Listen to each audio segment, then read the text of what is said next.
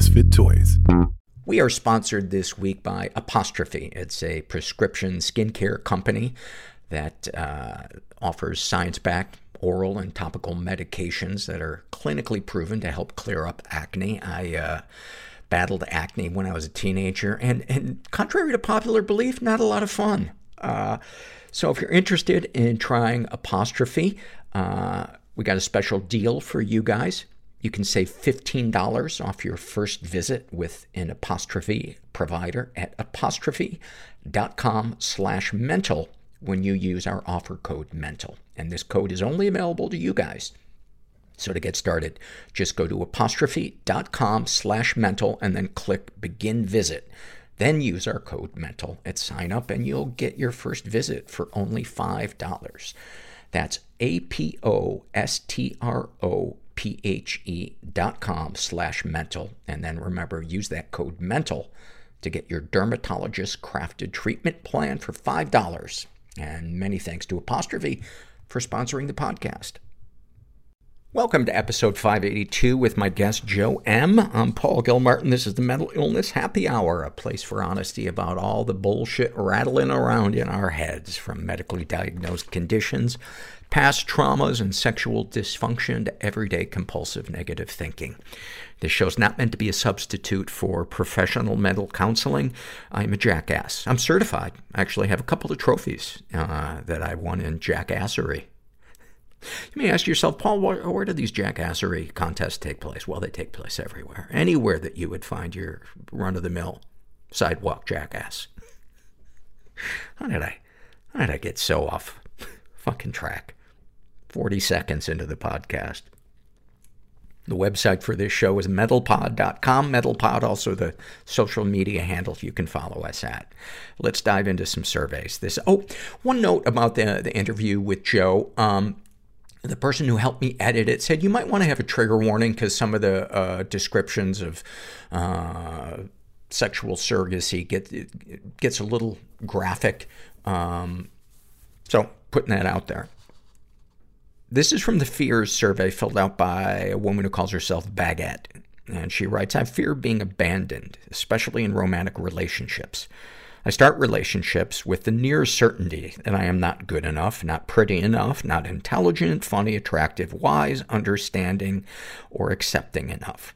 Every time my partner leaves, like no joking, even when they go to the toilet, I can feel a tiny feeling of panic rising up. When they leave for longer than a few hours, I literally tear up and cannot do anything but wait in anxiety for them to come back. It ruins my mental health and I usually end up exhausted. I overanalyze everything they do, trying to find evidence that they are in fact abandoning me. I also usually engage in relationships with people who confirm my fears, i.e. cheating, losing interest, not making any effort in the relationship, etc. So in a way, my fears come true because I make them come true. And that leaves me with an even greater conviction that I am indeed unlovable and not good enough. There is help for you, Baguette. There are a lot of support groups that deal with fear of intimacy, and I've been going to one for 13 years, and it it helps. It's amazing how we will repeat the patterns of trauma or abandonment from from childhood. Even we can even be intellectually conscious that that's what we're doing, but there's still this compulsion. And we can even be like repulsed by somebody who who is present and interested in us. It's uh, the fucking brains are so weird. Maybe that should be the name of this podcast. Fucking brains. Uh, this is from the love survey filled out by a broke ass student. And they write, I love it when strangers ask me for directions. Even if I can't help them, I love the chance if I can. I love the smell of rain at the seaside. I love a long hug. I love it when I sweat at the gym and feel all my muscles move. I love it when me and my roommate wear the same perfume on accident, but it smells totally different on our skin. I love discovering a new song that reflects my current mood. I love having a glass of wine with my dad. We always end up talking for a long time. I love that one. I love swimming naked in the sea. Everyone should try that. I love doing that as well. I love my grandma's gnocchi. And by that, I assume you mean her butthole. I love it when a friend texts me first. I love booking an airplane ticket. And I love dancing like crazy in front of the mirror by myself. And I love listening to your podcast. I look forward to it every week. Thank you for everything. Well, thank you for those awesome loves. And say hi to your grandma's butthole for me. Why? Why do I always have to make butthole jokes? Because inside, I'm seven years old, and it makes me laugh, and it's my podcast.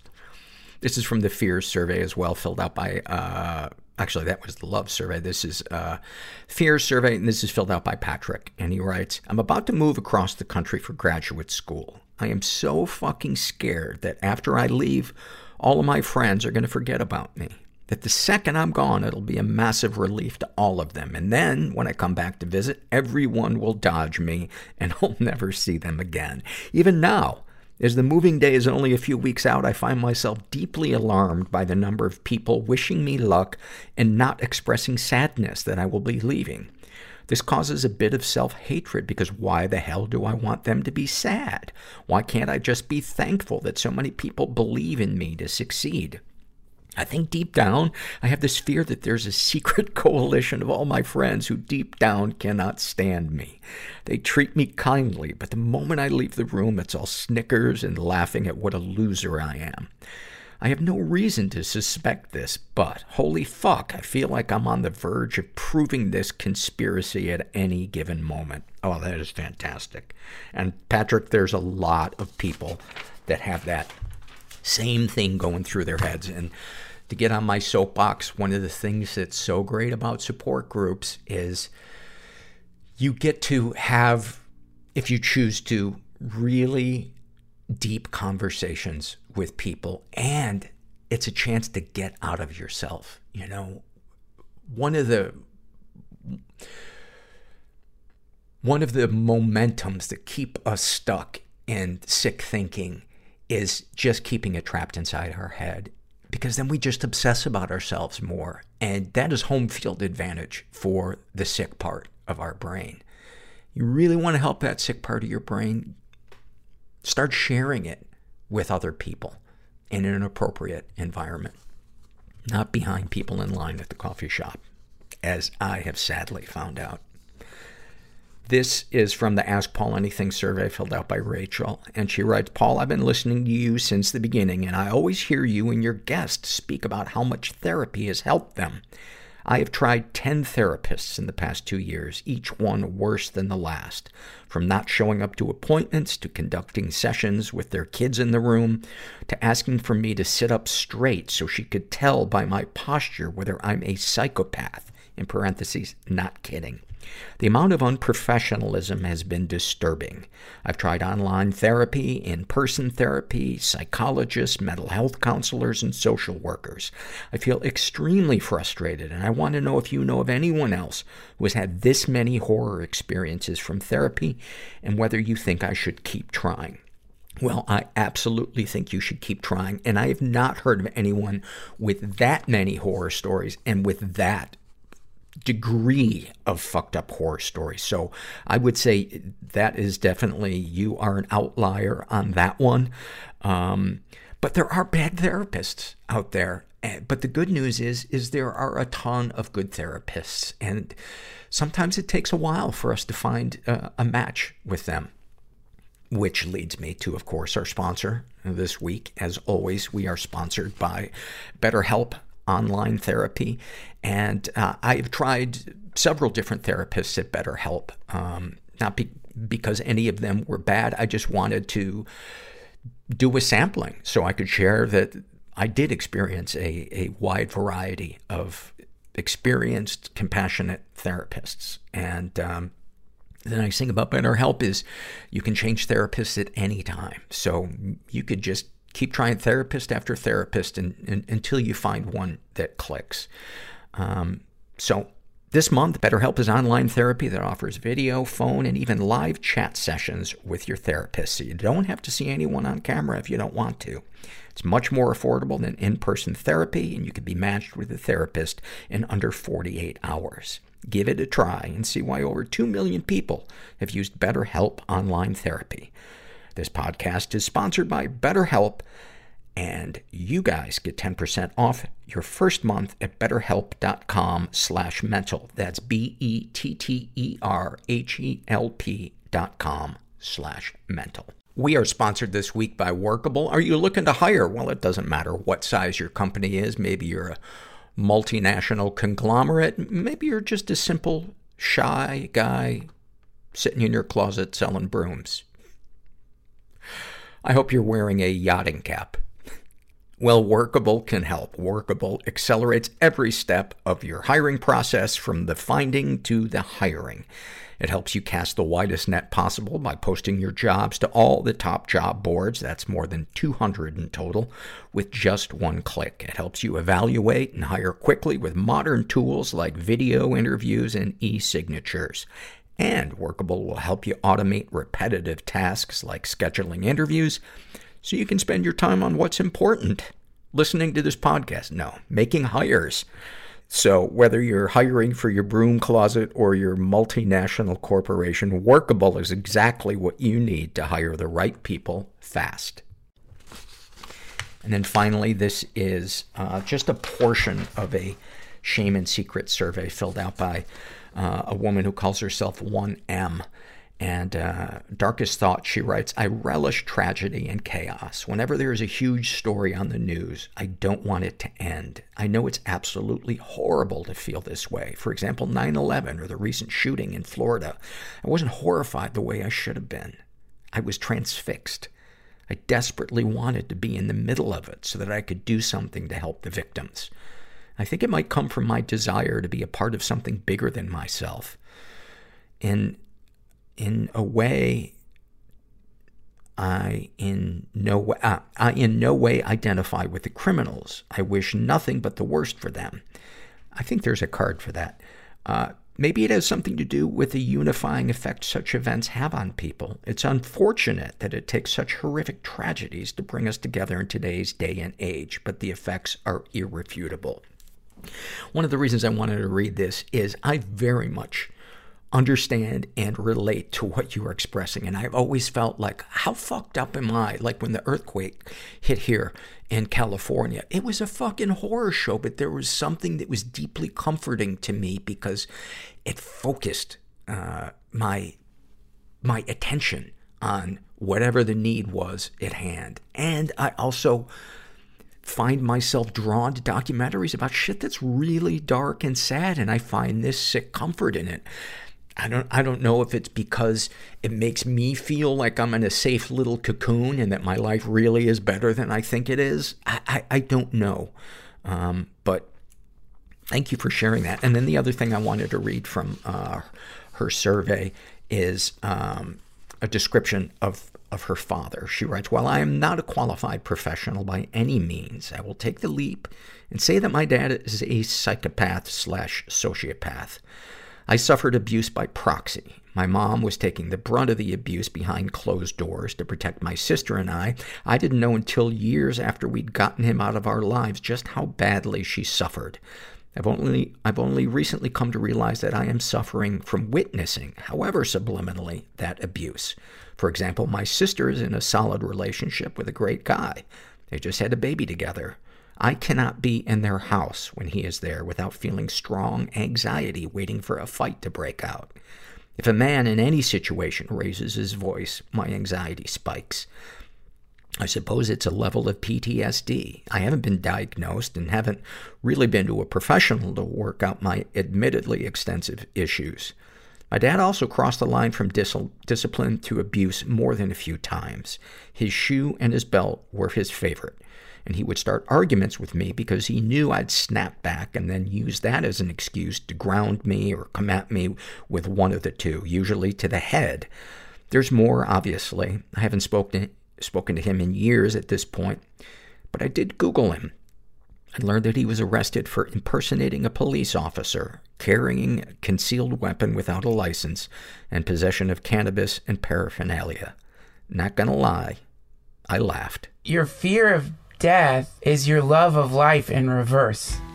I'm a kinky person. I didn't want to be I'm, I'm ashamed, a sexual being. deeply ashamed. You are. I want to live fucking depressed. But how? I can't do this anymore. I will be uncomfortable so you will be comfortable. Is life just a series of perpetual losses? You're not depressed. We're black. There is no real chance for intimacy We don't do that. without risking being hurt. push it all down. You can't go round it. Ireland, like we don't do mental health talk. Through is the only path. No one is ever alone. There's somebody else out there Don't forget experiencing the same thing as you. that the places you feel most broken now You just gotta look for them. will one day be your greatest strength. And when you find them, it's a great feeling. And I'm suddenly feeling horrible about making that joke, but that's how far I will go to get a laugh because I am empty inside. Ah, you're in the right place.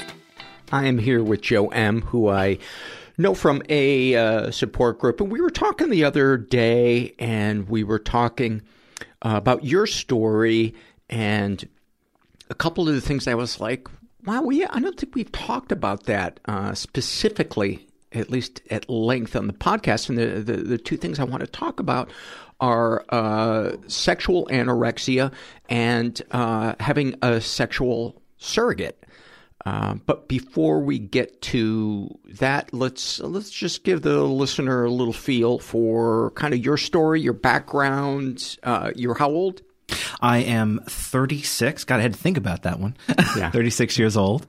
Uh, first, I want to say it's an honor and privilege to be on your podcast, longtime listener. Oh. And uh, listeners, uh, Gracie is just as cute in person. She hopefully she'll she'll pipe down. um, so you were raised uh, where and kind of what kind of uh, was the emotional temperature of your upbringing? Oh, it was hot and cold. Let's see. So I was raised here in in uh, in L.A. and um, uh, I would say it was a very unique upbringing. My mother ran the family, so um, she was in charge. My dad was kind of in the background, um, and he was he was meek to the point. I mean, he was a meek man. He was really meek. So my mother was the dominant force. Um, and so my mother being a feminist, I grew up in this really feminist household. Um, but you know, it was like this second wave sex negative feminism, but it was she she's also an addict. Um, and I think that she from what I heard bits and pieces over the years, um, my belief is that the way my grandfather horrifically abused her and the whole family, he was an alcoholic, an abusive alcoholic. And I think that um, that hatred and fear, because there was sexual abuse as well, that hatred and fear of male sexuality was kind of imparted onto me. Men, male sexuality was demonized and was talked about nothing about. It was all about rape and assault and and all of that kind of stuff and and equating you know male genitalia to you know uh, rape trauma like that's all that that could be and I think that that was the beginning of that because my mother went on these rages because I think the she just never dealt with those issues. And so she would just rage at me and my dad. And I would see her raging at my dad and I would take that in as oh he did something wrong. So I started like siding with my mom every time they had a fight, which I really, you know, I feel terrible about that now because I thought I was in the right. I thought I was, you know, that's what I was supposed to do. Right. Uh, so I never felt emotionally safe at home because there was always the chance that mom would like, I gotta keep mom calm. You know, my dad never said that to me, but that's like, that became my job because he was emotionally wasn't there. So it was my job to be like a substitute, you know, uh, um, spouse. So surrogate. Yes. I was avoiding that word because it also has a positive meaning. Yeah. Um, and what do you think kind of led your dad being how he was? Um, was was there an addiction? Was he just kind of wrapped up in his own demons in his head? What what uh, any sense as to why he was so checked out? Or the, the, the ways in which he would check out? Were there things that he would use to check out? Well, um, I know that it's it's strange whenever I think about my childhood and I think about my trauma and, and abuse. I think of my mother primarily. My dad, he never raised a hand to me. Neither of them did because they're both social workers and they both were, well, at least my mom was physically abused. I don't know about my dad. He never talked about any of that stuff. He never brought it up. He never mentioned it. My mom hinted that there were things that had happened, but she never talked to me about it. I think he just wanted to lock it all away and never discuss it again.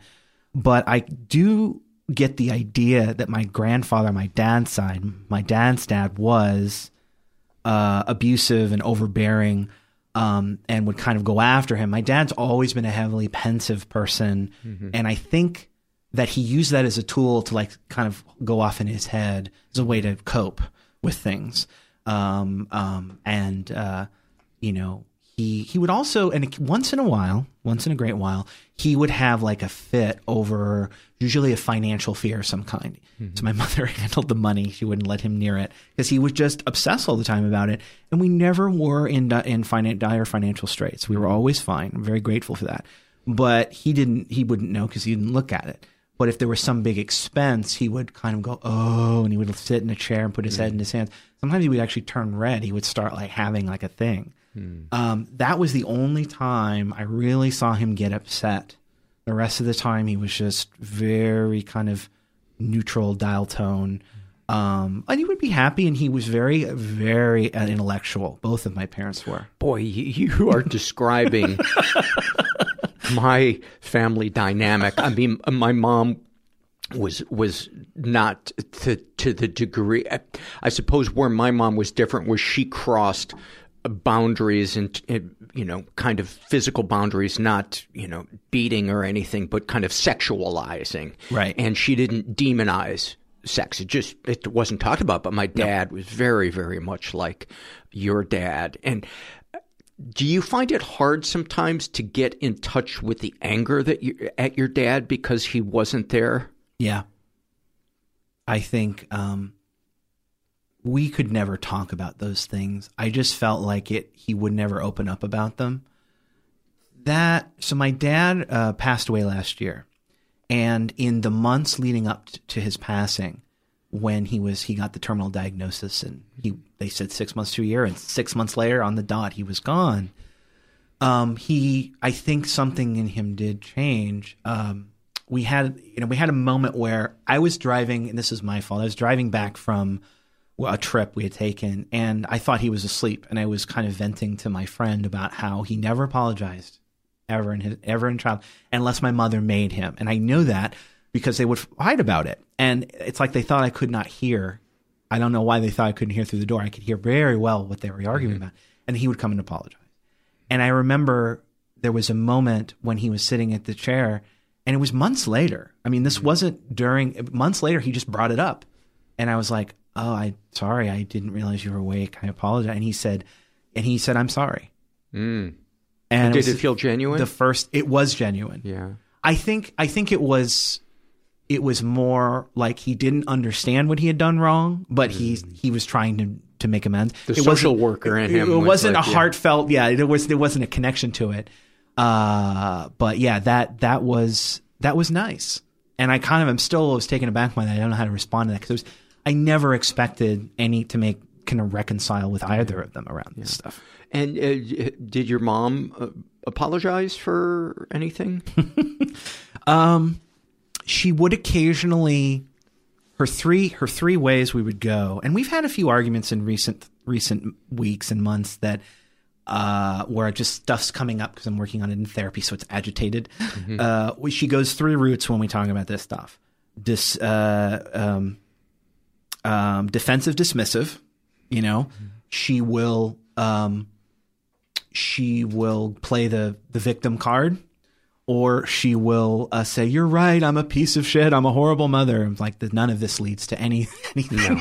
No, no, which is still making it all about her, right? Yeah. So you know, I never she since she never really she went into a recovery program and worked it for a while and then left so she has some kind of recovery, mm-hmm. uh, but emotionally, I don't think she ever worked through that stuff. And you know, and also, well, she has a master's degree in psychology, so she knows best.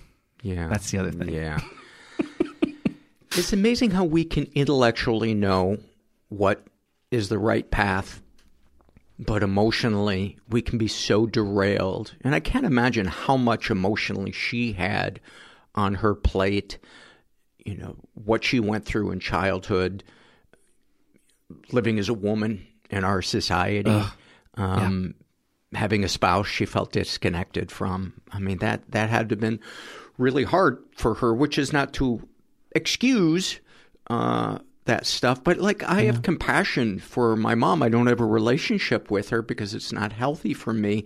But I, I have compassion for, for what we what what she went through as a kid, and I think for a lot of people, as they recover and go through therapy, it's really hard to hold those two things at the same time. Yeah.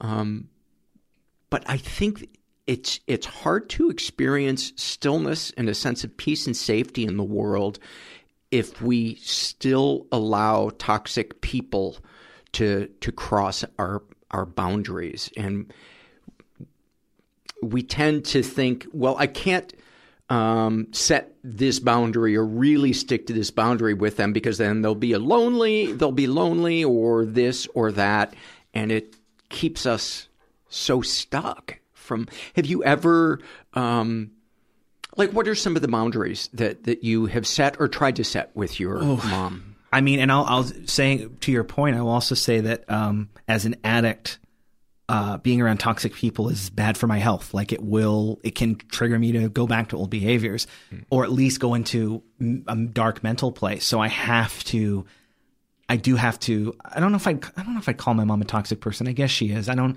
want to put that on her, but certainly I. She has toxic her- moments. She has toxic moments, and being around her is triggering, and I have to.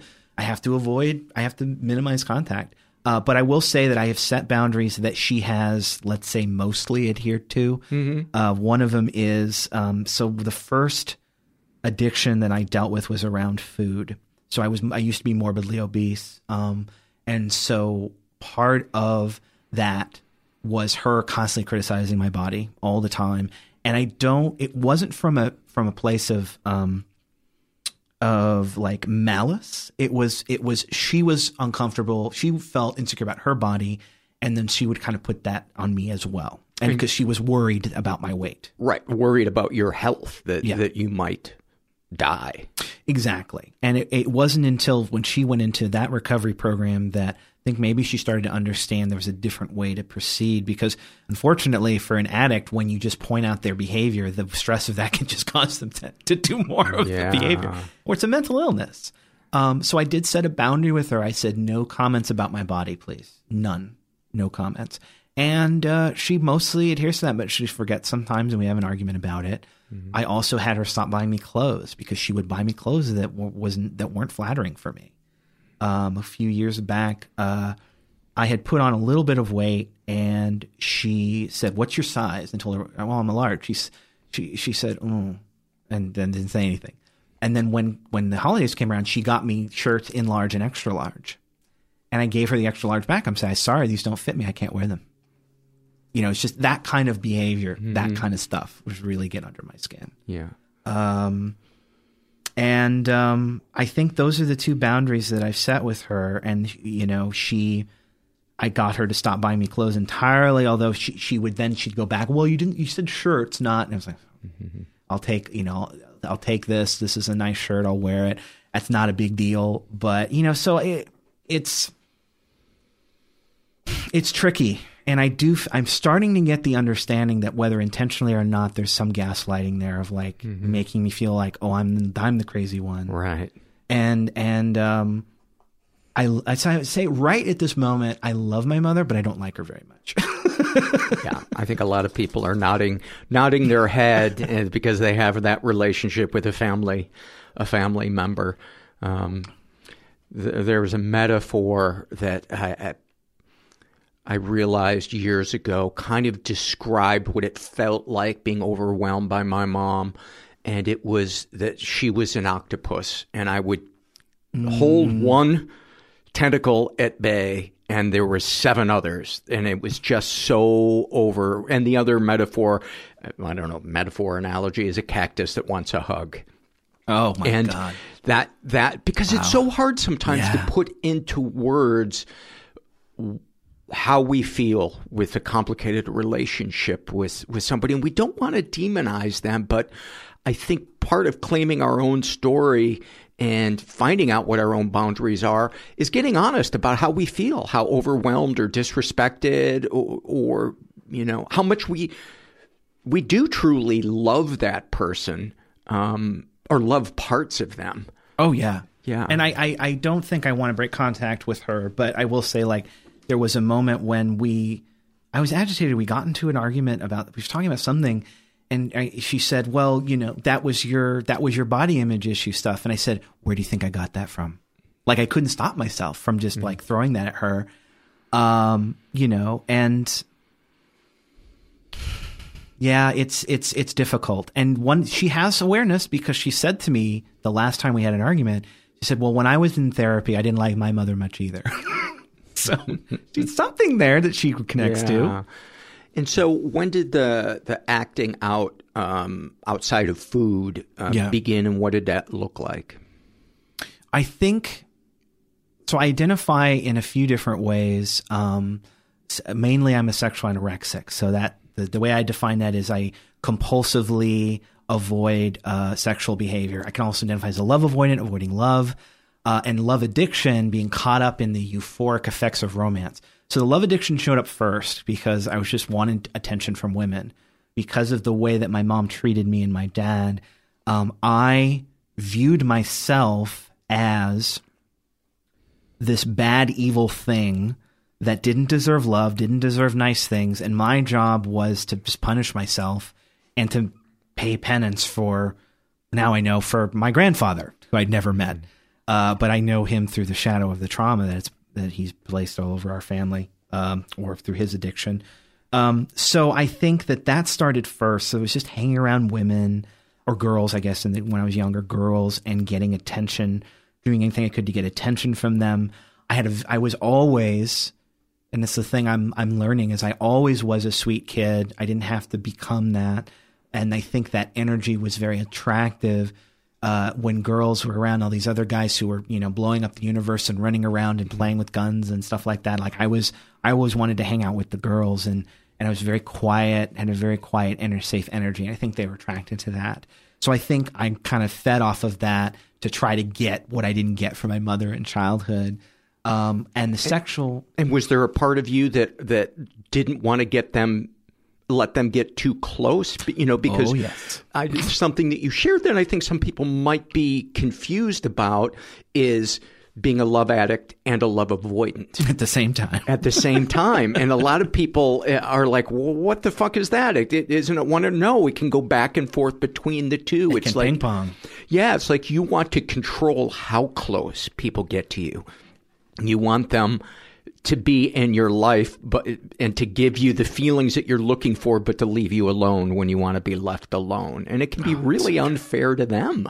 It is, and it's like the way we control as anorexics is we withhold, and I think the love addiction is not addiction to love itself, and I think that's where people get confused, and rightly so, because it's not really explained.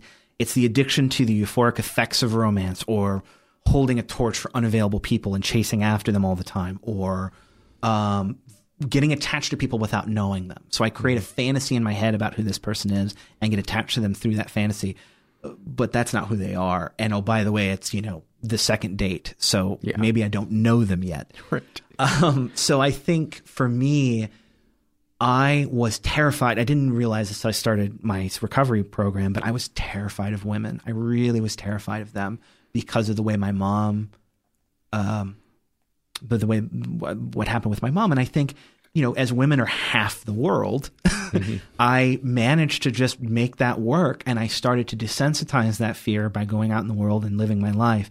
But in the area of, of sex and romance, that was that was the scary like that never really got that that one I could not tread in because that level of intimacy uh, terrified me, and I didn't I wasn't connected enough to myself because of my disease to really know what I wanted to really be in touch with that and to love myself because I can't love someone else unless I love myself. And I didn't start loving myself fully until I got into my my programs. Mm. You know, I it's I I I'd like to say we remember how to love ourselves because we don't we're not born hating ourselves. We right. we get taught how to do that. Yeah. And you had mentioned before we started recording that compulsive masturbation uh, Yes. has been uh, something that you've battled in your life. When did when did that start? Uh, how did it progress, and what's that look like today? in the same way like like uh, sexual anorexia i was uh, you know i was a late bloomer compared to most people not good or bad just a comparison uh, i didn't start actually masturbating until i was 21 and when i was a teenager like there was some block there that i was not really aware of what that was about like maybe a, a disgust of my body because I was taught that everything male was like demon, demonized everything male. Like that also applied to my penis. Like I didn't want to like deal with it. It was this ugly thing I didn't want to do touch and and uh, only when necessary, I think. And then something switched when I turned 21. I know that this ties into compulsive masturbation always existed with pornography addiction. And I started looking at pornography when I was 15. It was the file folder under the bed of my dad's friend, and he, or my uh, my friend's dad rather, and we he'd pull it out and he'd show me pictures, and then uh, we would do that for a few years. And I would just look at them, and then I discovered internet pornography, and I would just stare at it for years. And then when I turned 21, compulsive masturbation became part of that, and it was this vicious cycle and I learned later the more I engaged in that, the longer I engaged in it, the the wider the gulf between me and intimacy with myself because it was not a way to love my body and connect. It was a way to to disconnect and to numb out mm-hmm. whatever was going on at the time. And, and another great complicated topic because masturbation in a in a healthy way can be nurturing and Oh, yeah. self loving and you know not a bad thing at all. But it's it's what is our intent? Is our intent to escape our life? Yeah. You know, to contribute to the cycle of shame, or is it to have a relief so we can get on with our day? Right. Hmm. Ugh. And and so that became a long process in recovery of learning when it was healthy and when it wasn't. And not to, if it wasn't healthy, that didn't mean I would have been a bad person. As a friend of mine said, I called him up once. He said, Nobody died because you masturbated. you know, so it's like, it was helpful to remind myself of that, that, you know, I'm, I'm, uh, you know, I'm, I'm in progress. I'm always in progress. You know, I'm never perfect. so And so, um, let's talk about uh, the sexual surrogacy. Sure. Um, I um, I came into program. Uh, it'll be in a week. I will have five years, which I'm very grateful for. Um, just Congratulations, by thank the way. Thank you so much. Yeah. Thank you, thank you. Um, very, I'm very, very happy about that, and very grateful for the recovery. And um, I, uh, one of the things that got me into this program was, you know, sexual anorexics uh, will have these binges. They'll go through these extreme cycles of deprivation and they have binges. I wasn't actually having sex with anyone. Uh, in fact, up until the surrogacy, I was a virgin, which is why part of the reason why I went to it. Uh, I would bin- my binges looked like compulsive masturbation in like bathroom stalls and in cars. I would park the car, I would roll the seat back so no one could see me, but I kind of wanted to be near people. Mm-hmm. And I remember I talked to my therapist about that years later, and he was like, "Yeah, it sounds like you just wanted to be sexual with somebody, but you didn't know how to connect." And uh, that stopped for a while. I went into my my food program, and then four years later, I wanted to ask this woman out. And when it came to that moment of opportunity, I kind of denied my own feelings. It was almost like some weird psych- psychic mutilation, and and that triggered another acting out session in a car, um, and that brought me into program. And um, I spent years learning to love myself and and sitting with myself and and taking myself out on you know what we call self dates and all this kind of stuff. And then suddenly I was ready to date, and um, I started dating and uh, I was just exploded. Like I, I had such, I had gone from sexual self hatred to sexual low self esteem. So I had made progress, huge, huge progress. But I'm like, do women like me? I don't know. Am I? Because the last time I tried dating a few times throughout my 20s, like it never got any responses on the websites. Of course, I wasn't reaching out. I was waiting for someone to talk to me. Um, so I just got just was like three dates every week and it was just like I couldn't even believe it. I was just so bowled over by that. I was kind of enamored with the process of dating, and I was learning what I wanted. Uh, and I, I learned a lot, and I had a lot of wonderful experiences, and I had a lot of the experiences most of us have in dating, the good ones and the bad ones. But there was something missing, and I, I had an, I was uh, had a date open in my uh, apartment, and we were being physically intimate, and I was just I was just terrified, and I I, I was like I didn't know what to do. I was going to make a mistake. Um, so I kind of rushed it, and I did. I did move too fast, and she was nice about it. It wasn't some huge problem, mm-hmm. but it tra- it really triggered me. Um, and and so like I had that experience, and not long after that, my dad um, started to really go downhill in his cancer. So I took a break from dating, and I went to my sponsor and I said, "You know this, this is not shifting." And he said, "What about surrogate partner therapy?" And I had heard about it, but I didn't really know what it was or what you could do in surrogate partner therapy. Um, so I did, I just went into a meeting in my recovery program and I made that announcement in my share. Does anyone know where I can get information about this? And uh, of course, this was in Zoom times, which is great. Mm-hmm. So I got a chat message from somebody, a friend of mine who I'll be forever grateful for. And she said, Go to this place. It's called the Center for Healthy Sex, and it's in Westwood, um, which is Los Angeles for our listeners. Yes, mm-hmm. and um, they work with surrogates because some some um, some don't, some don't know what they are, and then some do. And I went and got a therapist there, and I talked to him, and I in the first session I said, I think I need surrogate partner therapy. And I had watched this video he had sent me, and it was really funny. It was uh, talking about what surrogate partner therapy was. And the way she described it is, oh, your therapist will work with you for a few months and, mm-hmm. and kind of get an idea. And he was just like, right away, he was just like, nope, yeah, you need that. So, uh, and and how did you feel about that? Were you excited about trying that? Was it fraught with anxiety? Probably fraught with anxiety, mixed bag. Kind of what was every feeling under the rainbow? Because what I what I want to make clear about sexual anorexia is that we want to have sex. It's not, we do want to have it. We just are terrified of it. So there's this constant reaching out in a very kind of anorexic, kind of meager way, and then pulling ourselves back because no, no, I can't. The fear is so intense that we can't, um, we just can't push through it. And uh, a lot of anorexics, I would say every anorexic that I've spoken to, maybe bar one, um, has had some sexual experiences.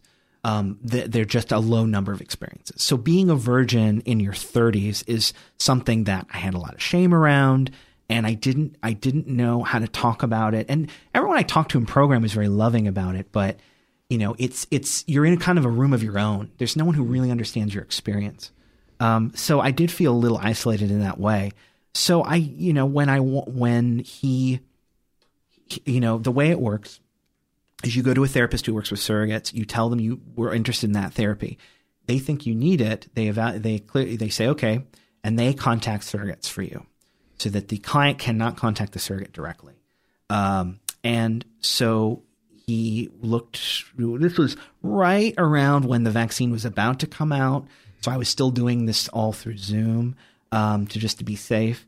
And I remember he sent me a link to her website, to Liz's website, uh, and I clicked on it, and um, the link went straight to her bio and had her picture there. And I remember just looking at her picture and going, "Wow, she! I've never seen someone more attractive."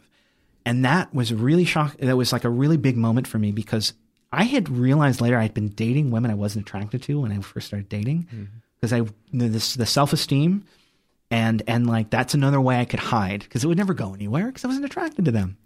Um, and so when I saw her and how attractive she was, there was a part of me that knew that that could go somewhere, and that scared me. That terrified that trauma part. Was there a specific fear around it? Um, it was very vague, and it took me a while to kind of get get to terms with it. Um, but at the time, it was just this um, it was just this this vague fear uh, of just feeling not good enough, feeling like oh I don't. And I remember when we actually met up in the Zoom, like uh, my therapist and I talked for a minute, and then uh, she logged in, and I saw her picture on the camera. My first thought was how, um, like, even more so, like how amazingly beautiful this person is. And the second thought was, I don't deserve to be with someone like this, you know, which I made a mental note of to talk to my therapist. Like, we got to talk about this. This is a problem. Um, and we talked for a little while. And when she started talking, it's like everything that we talked about and everything was just clicking and connecting. Um, and I remember I even liked, I was attracted to the sound of her voice. But also when we started to connect and talk to each other, there was that intellectual connection. And I started to feel kind of the beginning of an emotional connection. And I literally, you know, being a spiritual program, I felt my higher power's hand on my shoulder. Her, work with her. Um, and so we met, we made it to the end, and there were two boundaries that she set as part of the work. The first one was we could only contact each other outside of the sessions if it was to reschedule an appointment. So we'd only interact in the sessions mm-hmm. once a week. And the second thing was once I had reached my clinical goals, we would do closure two closure sessions and then we would never have contact again. That those were the two rules. Um, and, and how did you feel about those in the beginning? I accepted them. Uh, and also at the beginning, I had no idea where it would go or if it would go anywhere. The thing about surrogate partner therapy, which is different from pretty much any other therapy I've ever heard of, is that when you're working with a therapist, there's a much like bigger, um, even though it's professional intimacy, but there is a wall around. Yeah. You know, therapist doesn't talk to you about what what's going on with them, right? Which is how this was different. And because there has to be authentic intimacy and authentic attraction, mutual attraction between the surrogate and the client in order for this all to work, mm-hmm. at any point in the process, she could have sat me down and said, This is as far as I'm comfortable going. Like, I'm not feeling a connection here. If you want to continue, you can find another surrogate. So that was always that uncertainty was there. Wow. That must have been so terrifying. Yep. it really was. Wow. Yeah. And so, um, let's talk about the the experience when you. I assume you lost your virginity. I did. Yes. Uh, or let's. Um, did it? Was the physicality something that started small and grew per her instruction, or was it? Um, did you start meeting in person right away? Where did you meet? So we met so to give kind of a timeline of it, and every client's different, and every client needs different things. Uh, we started working together in May. We met in April. We both decided to wait until two weeks after our second vaccine shot so that we were mm-hmm. fully vaccinated. So we said, okay, that's you know this date in May. So we met on that date, and that first date, uh, date, uh, kind of was like a date. Uh, we just talked that's all we should. We're just going to talk the first session. And there was a a. I mean, surrogates are trained on, under sex therapists for over a year, so they you know, and she already she had a bachelor's in psychology as well. Mm-hmm. So they there's a very specific process that they go through. They tailor it to the client, mm-hmm. but it's very gradual. You think of the normal dating process. It, it was a date in a way. It was very specific, uh, but slowed down. Mm-hmm. And I assume she was friends with your mom. That's how you found her. That's exactly right. Yeah. You know, like, like, two peas in a pod. Oh my God, imagine. Uh, but yeah, so I, one of the things she said is she said, What are your clinical goals? And it, it, completely terrified, I said exactly what I wanted, which was really hard for an anorexic. I said, I want to have sex, you know? Mm-hmm. And she said, "Well, that's not guaranteed." And I said, "Oh, of course." And they, she'd already already gotten that email from him saying that. Mm-hmm. And I said, I know it's not guaranteed. I understand you can't guarantee intimacy, but I said it out loud to her. And that was great for me, you know. But she didn't want the pressure of that. Um, mm-hmm. Because she gets to decide. She has full autonomy on what she does with her client and when. Yeah. And then she asked me, Hey, are you ready? We want to do this thing. Are you ready? So we slowly built up physical and emotional intimacy. And that first meeting, we just talked about stuff, what we were interested in. It was just like a first date. Remember, I casually mentioned that I had done D and D a couple times when I was younger, and she went off on like a half hour, like on D and all the stuff she does. Dungeons and, and Dragons. Yes, yeah, sorry, Dungeons and Dragons, and I was just like, okay, you know way more about this than me. I'm just going to keep my mouth shut and listen because I can I can't contribute to this. What is what is that term? I've never heard that term. Um, and that we just really were connecting, and it, I didn't have to do anything. You know, I just had to be there and just answer questions. And then the second session, we did the first touch, and it was a hand caress. So it was I touch her hand, and then we switch, and she touches mine. And she said, "Do you want to go first? I said, "Sure." And she said, "Okay, I want you to touch my hand in a way that brings you pleasure." And I just could not. I had no idea what she was talking about emotionally. I had never thought about pursuing my own pleasure before. I had thought, well, I'm going to be of service to my partner, and I guess my pleasure will just show up or something. Mm-hmm. And she was the first person that taught me I have to pursue my own pleasure. I have to do what feels good. That's my job. Mm-hmm. Um, to know what I want and to communicate that, but also to then do what feels good in the moment.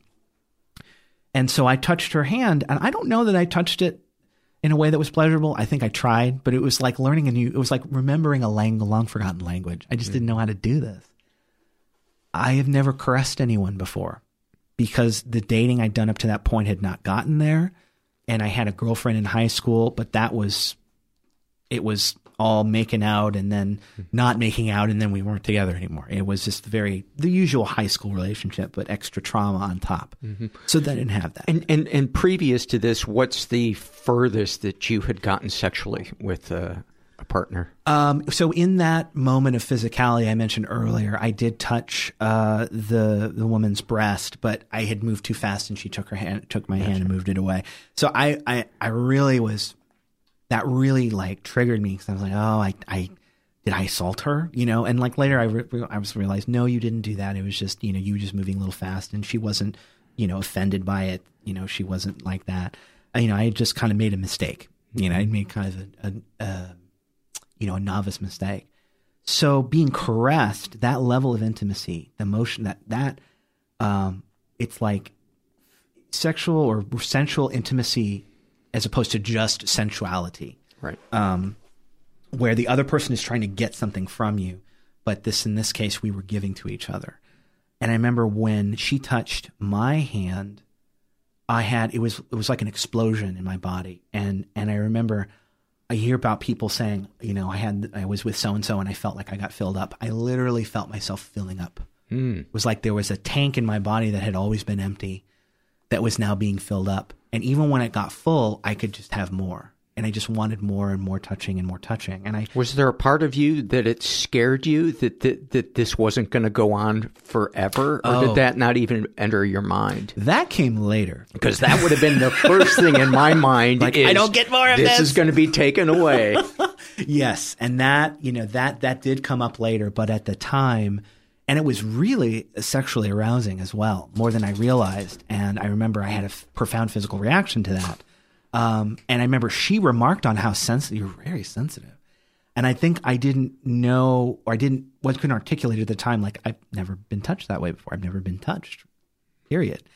Um, and so that was really amazing. And I remember just being like knocked out by that. And the next time we did a face caress, and this was a little more intimate. We put each other's heads in each other's laps and we would caress our faces. And when I caressed her face, she wouldn't admit this, but I think she fell asleep in my lap. I was pretty sure.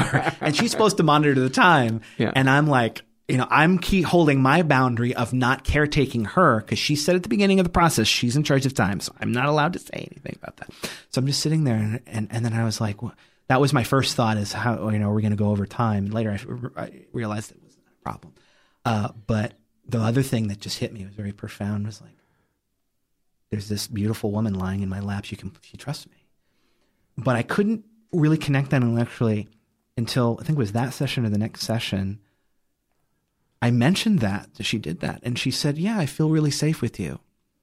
And I went home and cried for about a billion years because no one had ever said that to me in that context. Um, and that is directly like that directly like blows away that childhood trauma that chi- childhood programming of like you, women hate you women hate you. They're absolutely disgusted by you. They don't want to be anywhere near you. And loaded i realized that was the exact opposite was true. Um, so that that experience was just just a heavenly experience. It was the same thing of feeling filled up and It was it was a, level of touch I had never experienced before, um, and I knew because I know me that if I thought about the sexual part of the process, like it would become obsessive, and I'd really get my hopes up, and if it didn't work out, I'd be devastated. Um, so I took it, as we say in program, one day at a time. I took it one session at a time. And I focused all my mental energy on just being present and not thinking about past, the past or the future. Mm-hmm. Also, I knew this would end at some point. and I didn't want to think about that either. Mm-hmm. So yeah, I, I, I did that and that helped me just stay in each session, in each session, um, as we went forward. And at one point I remember she said, thank you for not pushing the, the sexual stuff. And I think I said, oh, no problem, because I didn't want to bring it up at all because I thought if I brought it up, like I was so afraid I would say or do something that would end everything. It was like catastrophizing. I'm like, I'm going to say something. She's going to be like, we're done. Get out of my office. So I was so kind of boring at the beginning because I wouldn't tell jokes. I, wouldn't, I, was, I was just really like, I don't want to fuck around. I don't want to screw this up. Um, one of the things that, one of the experiences I had that changed my life w- with this ex- with with surrogacy was my body image. So being um, having an eating disorder and being recovery from that, I have body dysmorphia. Very, you know, I really had a hard time showing my body. When I go to the beach, I'd take off my shirt, but I would be very uncomfortable the whole time the shirt was off because I would be afraid that um, I was just, I didn't realize it until this year. I was afraid someone's going to come up and body shame me, which doesn't really happen that often. Right. Uh, and so one of the exercises, she said, we're going to do a mirror body image exercise.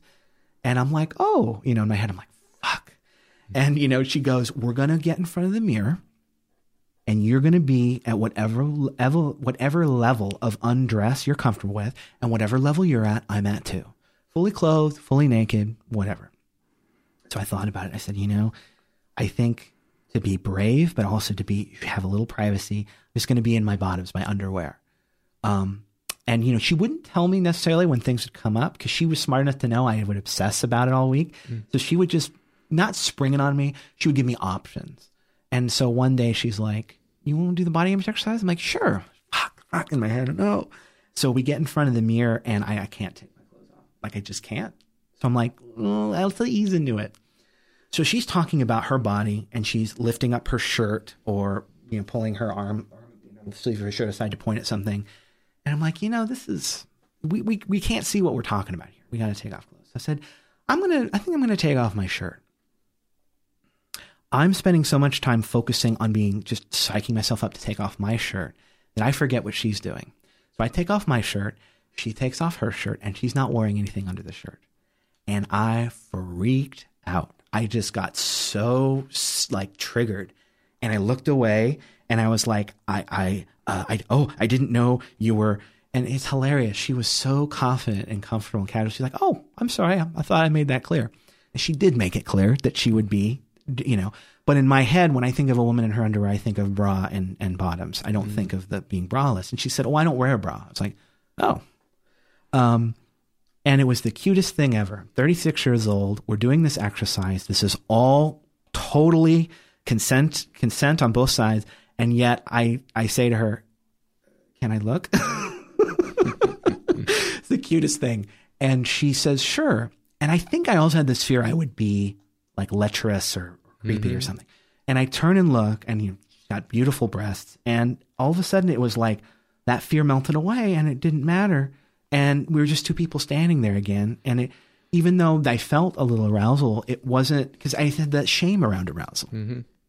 And then I was able to talk about my body and say, well, I don't like my stomach too much, and I don't like this. And she said, oh, that's not so bad, and all that kind of stuff. And then she started talking about her vulva. And I was like, I was just moved that she would be willing to share that with me. I'd never had any woman share that information.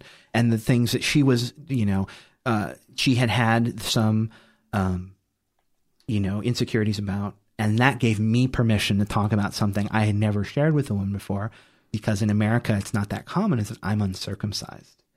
And I'm, I had this fear that saying that out loud would, would they would the woman would run away. Of course, I subconsciously l- looked for stuff of that. Like I found some female comedians who would make fun of circus, you know, Mm-hmm. and like I found that kind of stuff. And my hand was just shaking when I told that to her. I was just so sure that she was going to reject me.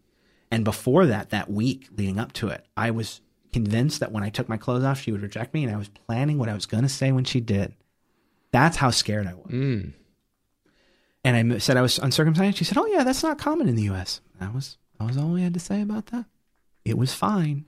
And there we were, you know, in our underwear, and we were perfectly comfortable. And I realized how safe I was. And I've actually gone to some nudist events, and I'm looking into being a, like an art model. I have had a complete 180 Wow, that's amazing. because of that experience. And I, I won't. I don't want to say my body dysmorphia is completely gone and healed, because it could come back. But and it does in little dribs and drabs. But I can say now that I I'm really not scared of being without my clothes in front of someone anymore. Oh, That is amazing. And so then let's let's talk about the session where you lost your virginity, if you're comfortable talking about it. It it was a very slow process, and I remember at one point she mentioned the sexual session or phase. Hmm. There were phases, and I said, "We're doing that," because she had never given me a direct like, "Yes, we're doing that." And she said, "I'm willing to explore that with you." Now, hearing that now, I realized that that's a yes, but I was in such denial, I didn't know what that meant. And so I called my friend who's a therapist. He said, That's a yes. Oh, it's a provisional yes. She wants to, you know, see how Sure. it goes. I was like, Okay, all right, it's a yes. Okay. And then she laid out everything we were going to do. She laid it all out. She said, We're going to do some, you know, some, like, we're going to do like hand job, like fingering stuff. We're going to um, do oral sex, and then we're going to do penetration. We're going to do intercourse. And I still was like, I, I, I there was a part of me that was in denial, like not, not on the conscious level, but emotionally, I realized I didn't, didn't believe it. So I walk in one day and uh, she said, How do you feel about taking off some clothes? And I don't know what we're doing. She hasn't said. And so we start taking off clothes and we get down to our bottoms. And I just, I just freak out. I'm like, I, my heart's racing right now. And she says, It's okay. And she gives me a hug and she says, Okay, well, we'll get into bed like this for now. And then, um, then we can, you know, we can take underwear off if you feel comfortable. And this is where, in this part of the process, is where I had my one and only flare up of my disease uh, in the love addiction side. Um, I there was vagueness around what our relationship really was, Mm-hmm. and that vagueness can really kind of bring us to our disease. And I got into real love addiction. I told her I was falling for her, which I'm really embarrassed I said that. And I, um, she had basically kind of lovingly said, well, you know, this is how, you know, I feel. And I, and I remember I asked her, how do you feel about me? She said, I really like you. You're funny. And you're, and I took that to be, I'm in love with you. Mm-hmm. I went home and I made a video about it and I posted it. And like 24 hours later, I, I just woke up out of that and I was just, I was just like so mortified. And I was just like, I can't believe I did that. Oh my God. You know, what, what is it? And I remember I called my therapist friend and he said, It sounds like it's not what you thought it would be. And he laid out, he said, This is a, this person is essentially a therapist and they're, this is therapy and they're walking through this experience and it's temporary. And I remember he said, How do you feel? And he had thrown water on whatever was left of my fantasy. I was cold water. And he said, how, you know, how does that, how does that suit you? And I was completely honest. I said, I feel like I'm not going to get what I want out of this experience and I should just quit. I sh- I'm just, I should just be mm. done. Before I get hurt, quote unquote. And he said, That's love avoidance, my friend. Instead of focusing, like, why don't you just let go of what you think you want, what you think you need, and let it be what you actually need? And I said, I would encourage you to keep going with this. So I went to my therapist, I processed it, I wrote it out on, a, on my phone to make sure I wouldn't leave anything out. And I told her everything in that next session. And we spent the whole rest of that session talking. And basically, what she said is, I can't date you. Like, I can't see you outside the sessions. It's not allowed. That's not what we're doing here. And she said, We are friends that are practicing. And that line helped me align it outlined my mind around that. And then at, for the rest of the sessions, I was very clear on what we were doing. And somehow in my recovery, I was able to compartmentalize in a healthy way and not allow myself to be drawn into the love addiction part of the of my disease, call it a flare up. Um, so we had that little bump in the road, and you know, and it was it was an opportunity for me to just be in acceptance of the fact that that's that's part of my disease. It's never going to go away. Mm-hmm. Um, so when we got into bed that next session, and we were in our underwear, like we were kissing, and as soon as we started kissing, and we had been kissing for a few sessions at that point, we had talked about it, and we said we were ready to do that. That always makes me instantly feel safe and relaxed, Mm-hmm. almost in seconds. And I said, okay, I'm, I'm ready now. And I took my underwear off and I handed it to her because I was kind of still kind of flustered, and didn't know what to do. And she took it. She's like, where do I put this? Um, and then we got into bed and um, she, we just did, she said, we're going to do a light touch of the body, just barely touch the genitals, just a little bit. We're not going to like linger on it. And uh, so I got to go first, and that was really great. It was the first time I got to touch uh, like bare breasts and play with them and kiss. And I, I said, "Can I kiss you?" She said, "Sure." And I worked my way down. And a couple of sessions before that, we had um, we had done the safer sex conversation. We did all the boring talk about STDs, but we also talked about how we discuss with a partner before we have sex, what we're comfortable with, triggers, turn ons, and uh, where are we going? What's the intention with this, and everything. I, she said I could kiss her, and we were doing a full body, and we had had a conversation about how um, uh, cunnilingus, like there's very little chance of the partner who's giving oral to the woman uh, of actually contracting anything. And she knew that I was a virgin, so I didn't have anything, and I still showed her my STD thing I had gotten and all that. So I thought that it would be okay for me to do something. So as I was kissing her, I moved further down. I kissed her right on her vulva, and I stepped over a boundary. I had I was not supposed to do that, and she got kind of mad, more scared, not about her, but for me, because she wasn't expecting it. So it was a little shocking, but she was worried about me because she was is polyamorous. So she has multiple partners that she is very safe sex with. She uses the barrier, barrier protection, but she's still a risk for me. And so she said, fluid exchange, you know, we talked about this and I'm paraphrasing. And I said, Oh, I'm sorry. And I said, thank you. For, we always say to each other, thank you for taking care of yourself whenever we step a boundary. She said, I'm taking care of you as well. There's a very like rough tone in her voice. And I was just like, I really fucked up. Uh, and I just got very flustered and I just stopped there. I didn't continue all the way down like I wanted to. And I I just laid back down, like, okay, I really screwed up. And I just like, but then she did it to me. It was a very sensual just touch. And she moved up and down and rubbed her body against mine. And I kind of started to forget about that mistake and it was fine. It was no big deal. And then we just cuddled naked on the bed. Hmm. And it was the most relaxed I'd ever been. And she said, "You just get to do this like on a rainy Sunday day, you know, if you want to, and you know, and with your partner. It doesn't necessarily have to be sexual or whatever." And and then she And said, it, and it was probably helpful that you experienced making a mistake. Yes. So that you could deal with, you know, all of the complicated feelings that's going to come up with that and see that it's not the end of the world. I so when I the first session that we at the end of the session we were uh, arranging our schedules and I said, "Oh, I'm free for the rest of the month because I'm off for that from work." And she said, "I don't need to know your schedule 3 weeks in advance."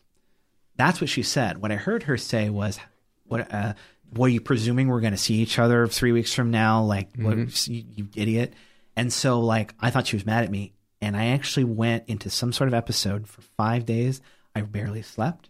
I was a nervous wreck. I remember lying on my bed, kind of trembling, and my therapist had given me a number, emergency number to call a couple days before. I was like, I'm not going to need this. I ended up calling it twice during the weekend, and I didn't know what was going on with me. Like, what's happening? What is what is this? And you know, I just needed her. This therapist. She said, "You're you're okay. You're fine." So she, I told uh, Liz about that, and she said, okay and she had she made so she added like a little thing she's like anytime you think that i'm mad at you you can text me and i'll tell you that i'm not mad it was really sweet So that night, after the, the, the boundary break with kissing her in the place I shouldn't have, uh, before we were ready for that, uh, I, uh, I, I texted her. I'm, I'm really sorry. I know I've crossed a boundary and I'm sorry if I made you mad. And her response was, no worries. You don't have to know everything your partner is thinking and feeling. You know, they will tell you when you've stepped over a boundary.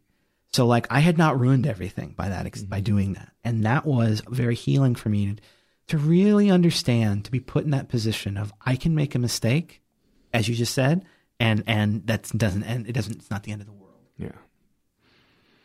And so, uh, the moment when you when you lost your yes uh, virginity, I'm, I'm going to assume it was reverse cowgirl. it was cowgirl, actually. Yes, you were so close. Um, so that was, she said, you know, at the end of that little cuddle thing, he's like, welcome to the erotic phase. And then we had a three week break because we were both on vacation and my separation anxiety went crazy over that period. So we worked up to it. The first session was manual stimulation because I was worried that I would have some sort of freak out. Mm-hmm. Um, and she said, let's try manual stimulation. So we got naked again. And, you know, she would set up, there would be a little couch in the back. She would pull it out. She'd put a blanket and two pillows out. And at the beginning, I would wait till she started getting undressed and then I would get undressed. By the end of the process, I was just getting undressed right away and just waiting for the bed to be ready. just standing there talking to her naked, which is, you know, really great. But at that moment, um, she said, I'm just going to, we're going to kiss and touch like we did last week. And then when you're ready, you say so, and I'm just going to bring my hand up and start, you know, touching you. I said, okay. I got so into the touching and the kissing at the beginning. She's like, can I bring my hand up? I'm like, oh, yes, sure. And it was the first time I had ever had my penis touched. And I said, can I touch your genitals? She said, sure, go exploring. And that was Christmas for me. Mm-hmm. Um, and to see myself, I, the, the, the, judgmental part of my brain, the, the, the left brain, completely shut down. And I was in the zone and knew exactly what I needed to do somehow. And I could feel that she was getting more aroused. And I started doing all this stuff. And she told me some stuff she wanted, like, you touch me this way and all that. But then, you know, just seeing, watching her as I was doing that, seeing her face change, closing her eyes, the little noises she made, and just like seeing that I was, she was enjoying me and it must have been amazing. It was really incredible. And in fact, the second time, the session after that, when I fingered her for the second time, she turned to me, and this is a woman who's had more experience than anyone. she's a polyamorous. She's multiple relationships. She's not a sex expert, but she's been trained, and she's in. She's she's a sex educator, and she knows so much about it. She turned to me, looked at me, and she does not blow smoke. This woman is not mm-hmm. capable of that. And she said, "You're really good at that." And that like, well, I never need another compliment in the rest of my life. You know, right. however long yeah. I live. This thing I was terrified. I was like, turns out you can be good. You can be good at something naturally, and you. I didn't need to know all this stuff. I intellectualized it so much, right? Mm-hmm. Um, and then at the end, she just said, "We did it." And I still look back on that. I think of that moment, and I get I tear up a bit because it's like it is teamwork. I learned that sex is teamwork. It's not just about me. It's about us working together. It's a mutual activity. And as, a, as an addict, that I had to keep reminding myself of that because as an addict, it's a fantasy in your head. There's no real other person there. You're just there. They're a vehicle for you vehicle. to squeeze feelings out that you want to fill the emptiness inside yourself. Exactly. So some addicts will actually act out with other people and they'll be that fantasy. For me, it was all in my head. So it's like I the script, I'm the director, I'm the writer. Mm-hmm. It can go as long as I want it to. They're going to say exactly what I need to say. But with her, it could be like, I want to do this thing. And she says, no. No. I've never gotten a no before. So what do I do with a no? I guess we do something else. But it was great experience to just realize that there's two people and both of them are involved in the decision making process. Mm-hmm. So she says, we did it. And she just lies on top of me. And I'm just exhausted. And then that joy comes back up and then I just get dead again. I'm just tired. I'm lying there. And I start to get angry because I had this amazing experience and I'm sad that I had a blowjob. Like I got mad at myself. Like she gave me this great experience and I'm going to tell her I'm sad. But I did anyway. I said, I don't know why I'm feeling sad. And she said, Oh, well, it's something you get to talk with with your therapist. You know, but I walked out of that and I, I came back the next week and I'm like, I just want to let you know, I was very happy with what happened. I just mm-hmm. was having a lot of feelings. And she's like, oh no, I understand. It happens all the time. Um, so, you know, or something like that. And a lot of people will experience intense negative emotions after they have an orgasm, especially people um, who've experienced sexual trauma. Uh, I think, you know, whether it's trauma that involved touch or trauma that was just, you know, kind of emotional abuse. Right. Yeah. So I, you know, I, I don't know, and I can't say for sure if there's sexual trauma, like actual trauma in my past. I think it's more like the shadow of the sexual trauma from my family. Mm-hmm. Because the more we dug down there, the more we found it was just smoke there. There was just beliefs from my childhood that weren't true. That was Mm-hmm. really mo- most of what it was. So per your per your question, the next session was I knew was intercourse, and um, I remember that she just she again she sprung it on me, and uh, uh, we were doing a blowjob, and then she said, "How do you want to? Would you like to do something else?" And she surged. She said, "Can I straddle you?" Now, Paul, I was a porn. I'm a, I'm a, I'm a recovering porn addict. I've seen every porn known to man. I've seen. If she, if you're naked with a woman and she says, "Can I straddle you?" You would think I knew what that meant. And I tell you, I was for some reason I was in a naive place, and I'm like, she wants to get on top of me. I don't know what that. She gets on top of me, and she she gen, you know gingerly she grabs my penis and she holds it and she points it at her crotch and looks at me like I'm like, oh right. and we started having uh, cowgirl, what she called female superior, which I guess is another name for it. And I could not, again, the joy of having that experience with someone um, and all the work we did building up that intimacy. And here's this moment. Not that intercourse is better or worse than anything else, but there's so much like built up around intercourse opposed to everything mm-hmm. else. And I was having this really like emotionally, I was enjoying it. But as I kind of started to get more present and I kind of opened my eyes again, I was looking, I'm not feeling anything. I'm not feeling anything at all. And what we came to realize as we did that work is the the hand job was great, the blow job, no problems. When we got to intercourse, something about intercourse was scaring a part of me. So within five seconds of intercourse, I would my erection would completely go away. And, you know, as men, we're taught that our erections are our sexual, like, our worth. And without them, we're nothing. So that was just so difficult. And it brought up a lot of shame. Um, and if that weren't enough, the first time we did intercourse, I had really built up this agenda. When I came in, I'm like, we're going to have intercourse. And she had tried to give me, uh, she realized when I had lost my erection that first time, we're going to do a little more gradually. So I come in, she said, here, we're going to do something called quiet penetration where uh, I'm going to penetrate you and you're just going to sit in that. The erection could come and go. It doesn't matter. We're just going to get comfortable in that. But I'm like, no, we're going to do full intercourse. We're going to do it. And I had the other experience that every penis haver has is that within, I don't know, a couple minutes of the warming up phase, I, I uh, had an orgasm right there and made a mess everywhere. And I remember that I always thought that that would be like a sexy experience, but because it wasn't our intention and, and she got up and got the tissues and she started cleaning herself off. And I'm like, oh, I'm this gross thing. And I made this mess on her and now I got on her, and that's gross.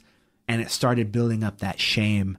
Mm-hmm. And then I didn't hear much about what we talked about after that. And it, it you know, the session was over because pretty much because we couldn't practice anymore because, mm-hmm. you know, of the refractory period. And it was, we were at the end. So that made me want to run away again. I called my friend. I, said, I don't think I can go back. My sponsor said, well, I think you value your recovery. So I think you are going to go back. And of course, the next day I'm like, well, I don't want to go back, but I will. And then the third day I'm like, okay. And that problem uh, uh, coming too quickly happened another three times in a row without the agenda this time. And I did hold her hand and say, I'm sorry, I wanted to use you to get to a goal. And she, she wouldn't accept that. She said, No, you're doing the best that you can. Don't worry about it. We're going to fix this. And so she gave me an exercise to do. I did not know that men could do Kegels. We can and she taught me how to do them. She and I found a link online, and that gave me control of that process, and I was able to sit in those sexual feelings. Because I realized later, all those years of compulsive masturbation was getting to orgasm as quickly as possible, mm-hmm. getting to the finish line. There was no plateau. I had no plateau to work with, which in sex doesn't work so well. So that naturally happened over our practice as my plateau got longer and longer. I was able to sit with stimulation in a in a like a plateau of arousal and as as you know as we as we worked before we would get to intercourse. So session after session we did these different positions. We did three positions. It was female superior, missionary, and doggy style. And each time, within seconds, the erection would be gone. And she said, okay, well, we've ruled out the condom, we've ruled out the lube, we've ruled out the position. It's a mental emotional thing. And I remember just feeling so depressed. And she looked at me and she said, I just don't, I don't think you're ready. And I just got, I just was devastated. I was so devastated. Like, how long is this going to take? Like, what mental emotional could take a long, I mean, who knows? Mm-hmm. I went home and I was so dejected. I said, "How? What am I gonna? How am I gonna get past this barrier?" And I remember just doing an audio journal and record uh, these journal entries and just be just so distraught and crying. And a voice in my head said, "Think about how happy you're gonna be when you get break through this barrier." And I woke up one morning and I my attitude had shifted. Something different happened, and I went through that week feeling confident and I walked into that session. It was the first time I think my heart wasn't racing right before. And we talked for a little bit as we normally do, set up the bed, took off our clothes, did a, did, did a uh, foreplay, and then we got to intercourse and we did quiet penetration. And I wanted to move. And she said, hold on. Because I got, I felt an erection was there. Mm-hmm. I'm like, we got to use this before it goes. She said, calm, calm, just hang on the erections always come back. And then we, you know, we sat there for a while. We switched condoms. We got back, and then I felt the erection there, and I wanted to move. I said, "Can we move?" Sure. And then we had intercourse for the first time. I kept my erection, and I had an orgasm, and I wasn't a virgin anymore. Yay! Yay! And again, I was just so caught up in that joy. I thought I'd be like emotional, and I'd cry, and I'd say thank you, and hug her. But I just laid there with a the idiot grin on my face, just like happy. And she said, "We did it." I said, "Yeah, we did it." And I was just like kind of in my own world for a second. And then I had to kind of learn how to how to like how to live with an identity where I wasn't a virgin. That had been part of my identity for so long. I talked about being a virgin in my recovery group, and and you know there were people that would message me after and say, "I really thank you for talking about that." Like I'm not I'm I'm not brave enough to like say it in the meeting, but I am, and thank you. And now, like, I had this experience, and it's like, well, now what? you know, what comes next? And so it took me a little while to kind of accept that this was the beginning of the process. Yeah. And this was just the next step. And where do you feel like you're at today mentally uh, around sex and the potential of a relationship? I would say that you know the whole process lasted about uh, five months of actual sessions. There was a break in between, so six months, and so it's fresh. You know, it was November when we said goodbye for the last time, uh, forever, and so I'm still. It's it, I had a interesting experience because for about three weeks I had mourned that that I did. How could you not? Yeah, yeah. I thought it would last longer, but what happened was one of the things Eric, uh, or um, Liz had um, given me a list of things in the last session to do, resources, and one of the things she recommended was something called cuddle parties. This thing you find in LA and New York where people will meet up and platonically cuddle with each other to get physical mm. touch, which for a single male is a great resource because we don't have access to physical touch without a partner, really, in our society. So I wanted to go to one and it ended up being canceled. So I went back two weeks later to this event and it was a Tantra event. And I was just looking to get some touch. And it was the um, sensual, like, massage class. And I was like, I don't know. I don't have a partner. I don't know if I want to do that with somebody I don't know. But I sat and watched the videos and it looked interesting. I was like, okay, I think I can do that. And the last video was the erotic massage and it was tastefully shot, but it was clear what they were doing with each other. And I was like, yeah, I don't think I'm going to do that, but the other stuff I'll do. I started doing the exercises, and something happened that's never happened to me before. I have felt my higher power, God, on my shoulder, connected, gotten ideas or thoughts in from that, but this was different. I felt my higher power come down into me and take me over. I suddenly had perfect abundance. I neither needed nor wanted anything. I was completely comfortable and full. And I just gave to my practicing partner in that session. And I had this very sensual experience. And at the very near the end, she asked for the, uh, we asked her if she wanted the erotic part of the massage, and she did. And we, we gave that to her as we were multiple men for one woman because just the nature of those things, there's less women there. And um, I had this sexual experience with this person that I had just met that night. But the entire time I was doing that, I was just filled to the brim with this unconditional love. And if anyone else had been there than this woman, I would have had this. I would have done the same thing with that person. Mm-hmm. It was this higher form of spiritual sexuality that is what tantra partially is about, and uh, it was amazing. And we were all just so comfortable. We were just complete strangers at the beginning and at the end. we are all sitting around, you know, mm. in our little circle, nude, just talking about our experiences. The first time I'd ever been nude in a group. And then we all, like, as if a cooking class had ended, we all put our clothes back on and we went about our separate ways. For two days, I had that unconditional love. And then the disease started to come in. What did I do? Now I've been bad. Uh, this is not part of my plan. I wanted to be in a committed relationship. What's going on? And I called a bunch of people and, you know, and, and got reassurance from them. And I said, okay, all right, this was a good experience. My higher power was with me. And I said, I know I gave to this woman. And I remember she hugged me a bunch of times, said, thank you, thank you, you know. And it was like, wow, I, I really helped her. She had never been, she said, man has never given to me like that before. I was like, wow. So in a way, I got to be a surrogate partner to somebody no, in a yeah. little way because I'd Yeah. always wanted to be one. I mean, not always. I mean, I wanted to be one when I was working with Liz. Like, this would be cool. I'd love to do this. But with my issues, I didn't think that would be. Possible. Yeah, yeah.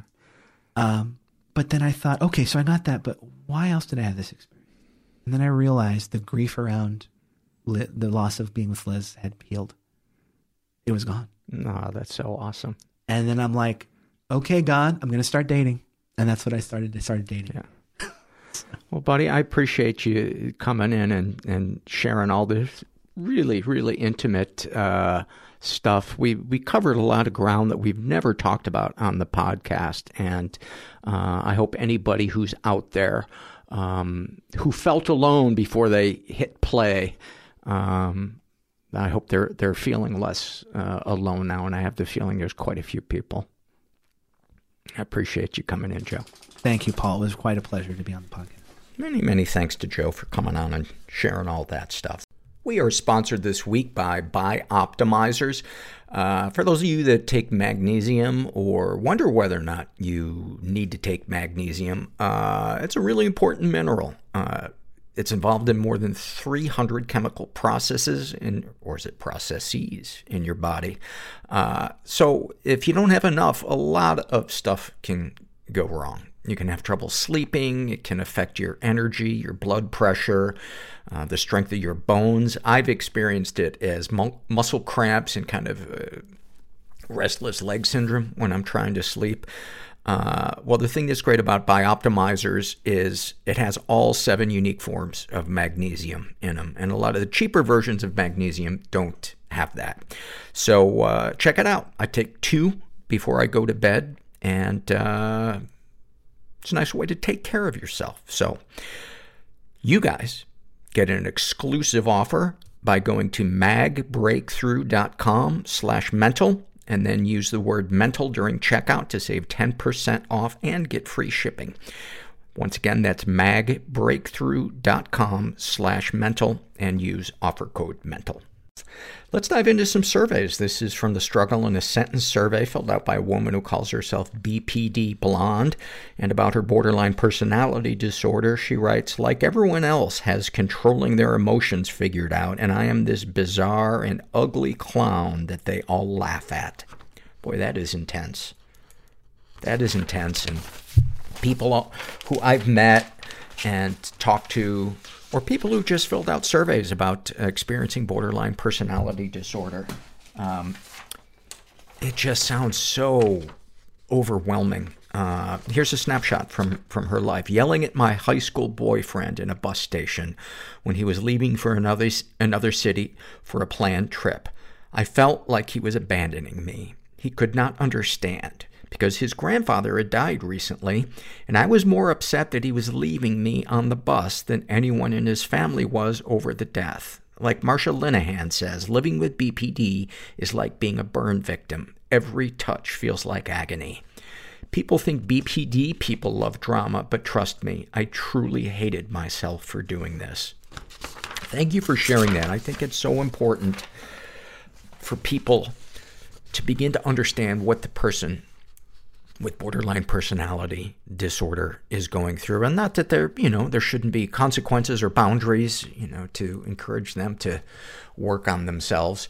Um, but to, to understand what it is that they are up against, that they're not just, you know, the stereotype of the, you know, the hysterical bitch or whatever ugly way you want to, you want to describe it. They, they deserve love and compassion. This is from the Struggle in a Sentence survey filled out by Boots Girl. And uh, she writes about her depression. Like I'm in a dream where I'm trying to run, but I'm moving in slow motion. And the thing I'm running from is getting closer and closer, but never quite catching me. About her anxiety. If I have any need, I'm the biggest burden that has ever existed. About her anorexia. Eating is self-harm. Not eating is self-harm about her OCD. If I can make the rules, the world might become a safe place. Oh, that's such a good one. About her PTSD. If I don't need anything, maybe you won't hurt me anymore. Oh, man.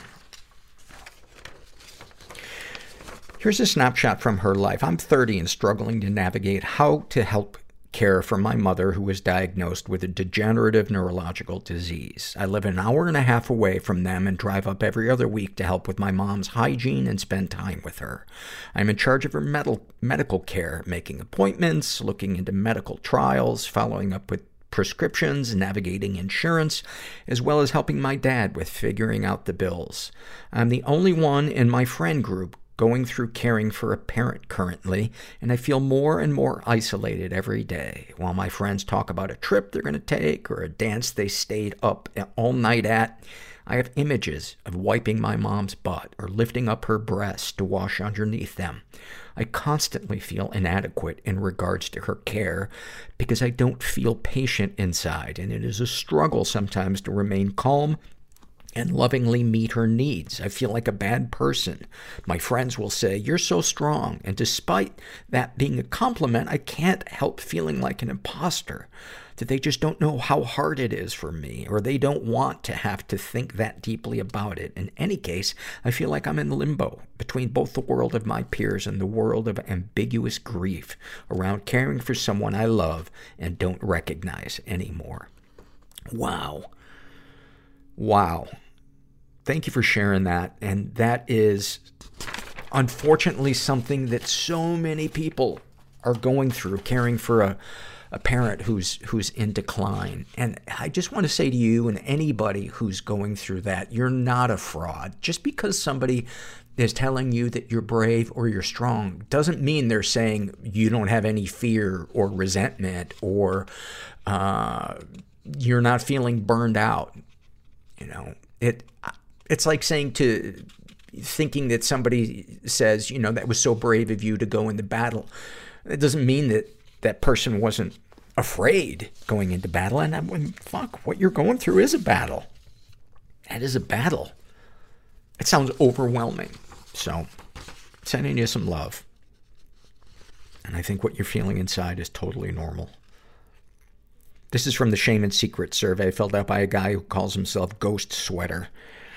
Uh, he identifies as straight. He's in his 20s, was raised in a stable and safe environment, uh, never been sexually abused, never been physically or emotionally abused. Darkest thoughts.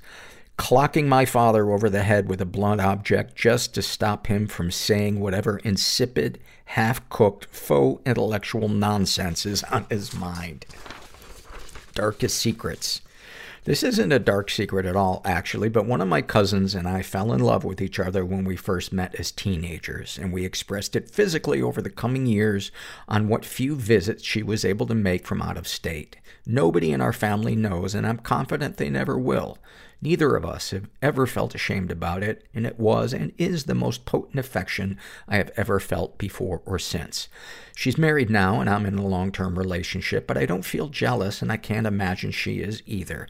I haven't seen her in a handful of years, and we inevitably fall out of contact when she goes back home. My fault always, never hers. And I can only hope she doesn't feel sour about it, but I think I'll fall for her again every time I see her.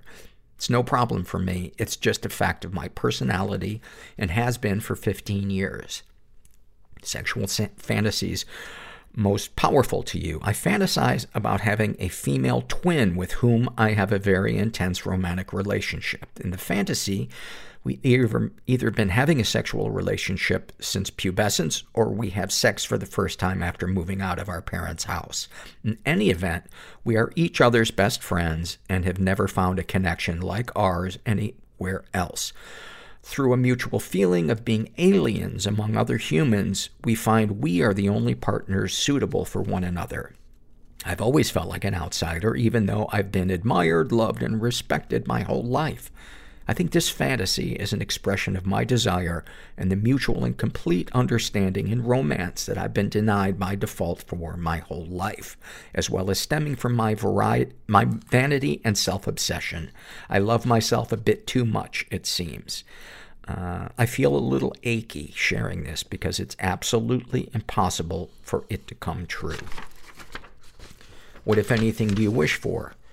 In terms of the remotely possible, I wish my extremely attractive ex-girlfriend would invite me to a fancy hotel for cocktails and a nostalgic booty call. I'd never date her again. We were so wrong for each other. But my God, she made vanilla sex feel like the Karma fucking Sutra.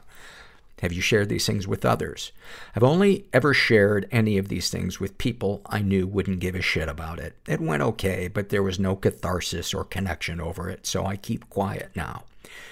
How do you feel after writing these things down? Not so different. I've thought this all through very well. Anything you'd like to share with someone who shares your thoughts or experiences? Don't feel ashamed of incestu- incestuous attraction if it comes from a place of sincerity and naturalness. If you find out the attraction is mutual, maybe you should find a quiet place together and express it instead of bottling it up and feeling disgusting and doomed. Just be safe and communicate and think well about what your future will look like if you do. Thank you for sharing that. That's a lot of, uh, heavy stuff and complicated uh, stuff for a lot of people. And it's, it sounds like you, um, you know, you're, you're not struggling with, with self-doubt about it. And, um, and I do think, you know, incest with, with a cousin is on a different level than incest with a, an immediate family member. Um, I've never had relations with a, with a female cousin. I did spend time with a female cousin one time who I thought was attractive, and I did feel a little bit of attraction, uh, towards her, but never to the point where I felt like I was gonna make a move or, or something. I just felt creepy for, for feeling that. But I, you know, I think that, that can be natural. And she was just so nice. It, uh, I'm sure there was just a, you know, that feeling of somebody, somebody who's warm, especially if they're, you know, out of reach, forbidden, whatever. It, it, it's like that turbocharges that feeling sometimes. This is a happy moment filled out by Wrong Kind of Love. And she writes, I do weight training. For example, squats or deadlifts in my home gym, which is a squat rack sat smack in the middle of our tiny living room. I have too, I have too heavy depression to be able to keep up an out of the house training routine. After my training, I spray my ankle and knee wraps and the insides of my shoes with disinfectant spray instead of washing them every single time to preserve them. I let them out to dry before they go back in the cupboard. I love returning into the living room, now ex-gym, with my bowl of salted cornflakes. I would never have allowed myself to eat in the long years of my disordered eating before I started weightlifting. And my sweetened protein shake and smell this particular pleasantly chemical smell of the disin- disinfectant spray, and I feel accomplished. Also, I love how my little Scottish terrier slyly actually takes a run up to make it up on my vintage sofa where she's not supposed to be. When she does that, I am so proud of her smartness.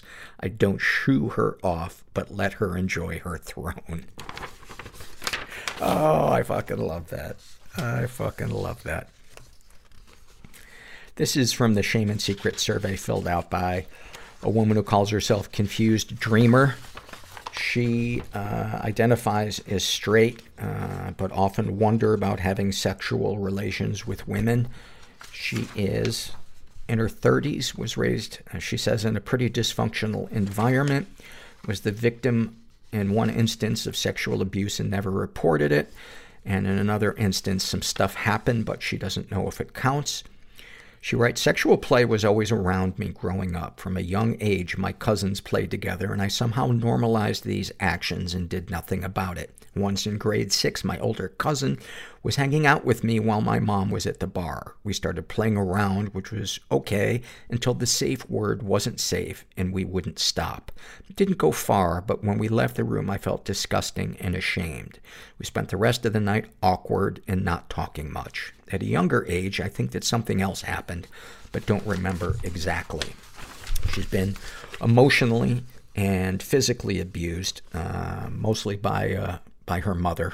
Um, any positive experiences with abusers? Yes, the incident with my older cousin happened at around 11 years old, and since then we've had a, we've had good times. We have never acknowledged the incident. Darkest thoughts. I often think about everyone's naked bodies and genitals and wondering what they would look like and feel like. Darkest secrets. When I was 14, my younger cousin, that was seven or eight, was interested in touching herself, and while I should have known better, I still thought that it was a normal activity and allowed her to touch me, and she wanted me to touch her.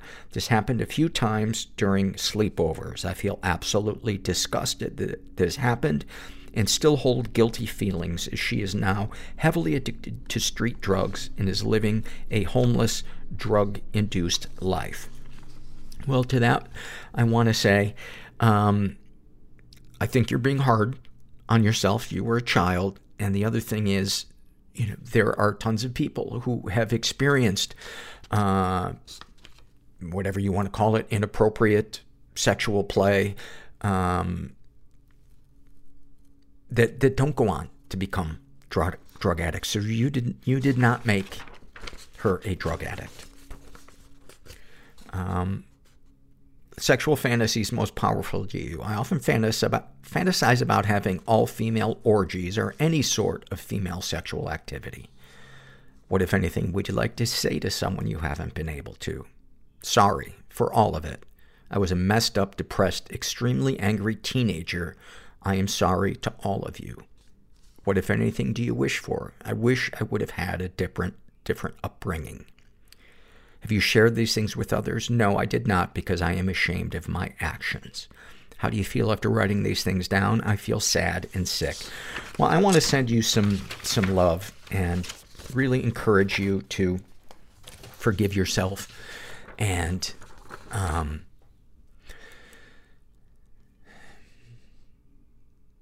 you know, so, so many people have done stuff in their lives that they regret and we can choose to stay stuck in hating ourselves or, you know, we can forgive ourselves and move on. And the important thing is that you're not doing that stuff anymore. You know, if you were still doing that as an adult, that would be a different story, but, um, cut yourself some slack, said the pot to the kettle. Uh, this is an awfulsome moment filled out by Jay Monkey.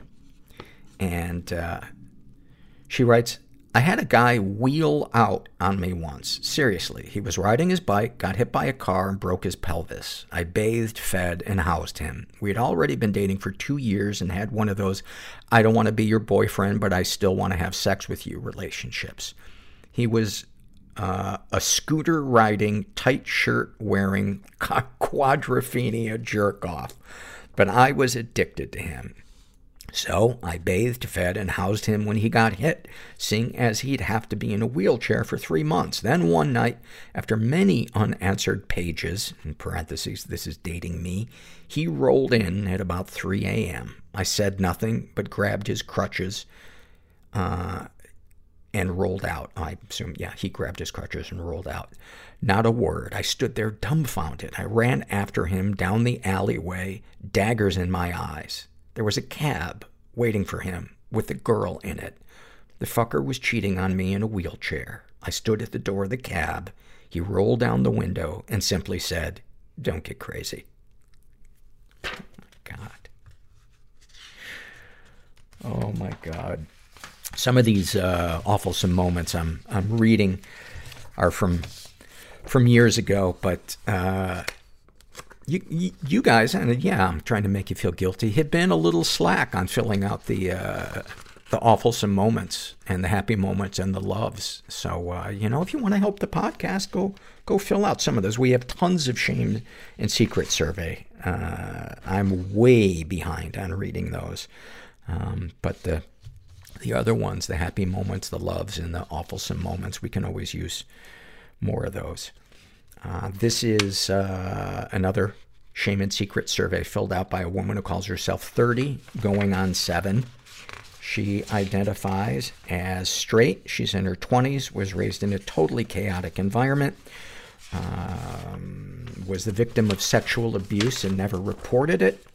I was molested from age 7 to 10 by my older brother, who is five years older than me. During that time, I was also molested by my favorite uncle.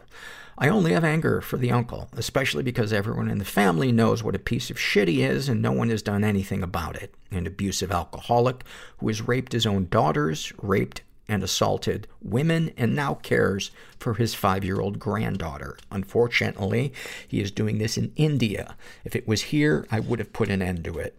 I still want to do something about it, but I have to wait until my mental health is more stable. Feelings about my brother are confusing. He was my best friend. He taught me so much. My family are immigrants from a village in India, and I am the first American born in the family. We lived in a very strict, traditional Hindu household, so my brother was the only one I could learn about the outside world from, and the only one willing to teach me anything. For a long time, I tried to forget it, and figured it was a mistake because he was such a good brother otherwise, and the sexual abuse did stop. I stayed close to him until I turned 17 and started dating my first boyfriend. I wanted to introduce the love of my life to my favorite brother, but he refused to meet him and acted like a jealous boyfriend. This was my first inkling that something was wrong. He stopped hanging out with me uh, as much and gravitated towards our 16 year old niece. When that inappropriate relationship happened, I realized there was still something wrong with him. I tried to tell him to get help, and he lashed out at me. I haven't spoken to him or seen him in 12 years. I got sick when I started law school. Through therapy, I learned that I had been in survival mode for 22 years and didn't feel anything. So now I have CP, CPTSD and depression. For the past seven years, I've tried many meds, treatments, and therapy, but have only gotten worse. I tried EMDR a couple of years ago, and as a result, had a horrifying revelation. Throughout the years, I had tried to remember how the abuse stopped. I remember trying to ask him to stop, but he said he wouldn't talk to me anymore, so it continued. After connecting the dots, I realized that he had never stopped trying. He just didn't have as many opportunities, and when he did have them, he had tried. Once when I was 11, and again when I was 15 or 16. The most recent one was at age 15 and 16. He acted like it was a mistake. We had fallen asleep in the same bed, and I woke up to him touching me. I yelled at him and told him to never touch me again. Later, I felt guilty for making such a big deal uh, out of a mistake.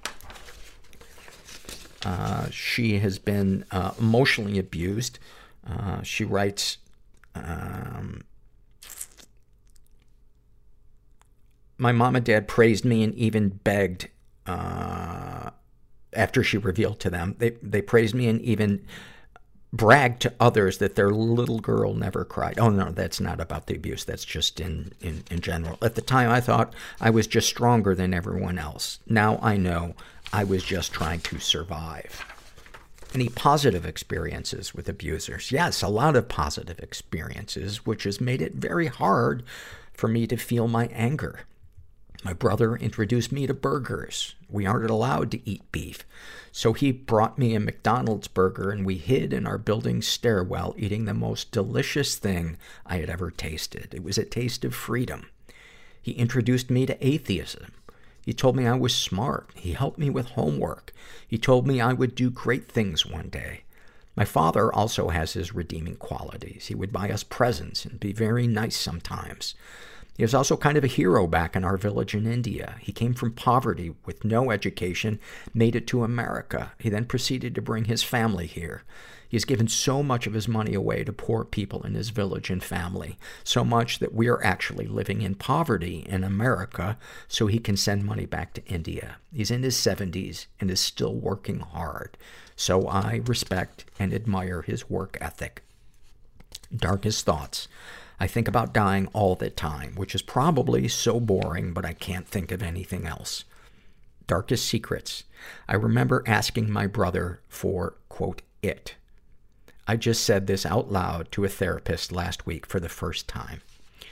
Thank you for sharing that. And if you haven't listened to the Leah McCord episode yet, um, I recommend you do that because her story reminds me a lot of yours, and I think you would find some comfort uh, in that although her abuser was her father. But um, anyway, uh, sexual fantasies most powerful to you. Rough sex and degrading porn. Sharing this makes me feel dirty and disgusting. I think of myself as a very strong-minded, independent feminist, so having those desires feels very dangerous and fucked up to me. And it is incredibly common, and um, you should not shame yourself for that. What, if anything, would you like to say to someone? Uh, am I giving out too much advice, too many opinions? I suddenly just had a flash of complete self-doubt. Uh, I would like to ask my brother why he did what he did. Boy, do I get that one. I have often imagined going to my mom and asking her why, but I know she is a sick person and I would not get an answer that would be cathartic or satisfying. What, if anything, do you wish for to feel less pain? Have you shared these things with others? I've shared my experiences with people, and it's been a mix of reactions. I think initially everyone does the supportive bit, but when it comes down to the nitty gritty of being a support system, people have a hard time. Thank you so much for that. You went really, really fucking deep. And, um, you are, you are a survivor. You are a survivor, man. And then finally, this is an awful moment filled out by Chris from the boondocks of Virginia. And he writes, Unfortunately for myself and my anus, I had to undergo a humiliating surgery called a sphincterectomy. No, I'm not making any of this up. I was experiencing rectal bleeding and my anal sphincter was simply too tight. So anyway, I'm in stirrups in a surgical room, hating my existence, preparing for a doctor to lay into my throbbing rosebud with a scalpel, when one of the nurses says to me, Hey, aren't you Chris? I looked at her and I recognized her as this chick that used to ride the school bus with me years earlier when we were kids. I do a quick mental checklist of my situation, me being prepared for asshole surgery, my small, scared wiener exposed, the fact that she was preparing to shave the taint area around my frightened rosebud. After contemplating the situation for three quarters of a nanosecond, I said, no, I'm Tim. You see, I have a twin brother, so I thought throwing him under the asshole surgery bus was the logical thing to do. She says, while starting to shave me, oh, Okay. Your chart says otherwise. Uh, a lot of butthole and incest in this episode. Maybe that's what I should have called this one. Buttholy incest. Oh my god, my stomach's growling again. All right, I gotta go get something to eat. Uh, I hope you guys got something out of this episode. And never forget that you are not alone. And thanks for listening. Everybody I know is bizarrely beautifully Everybody fucked up I in some know weird is way. bizarrely beautifully Everybody fucked up in some know weird way. Bizarrely beautifully fucked up in some weird way.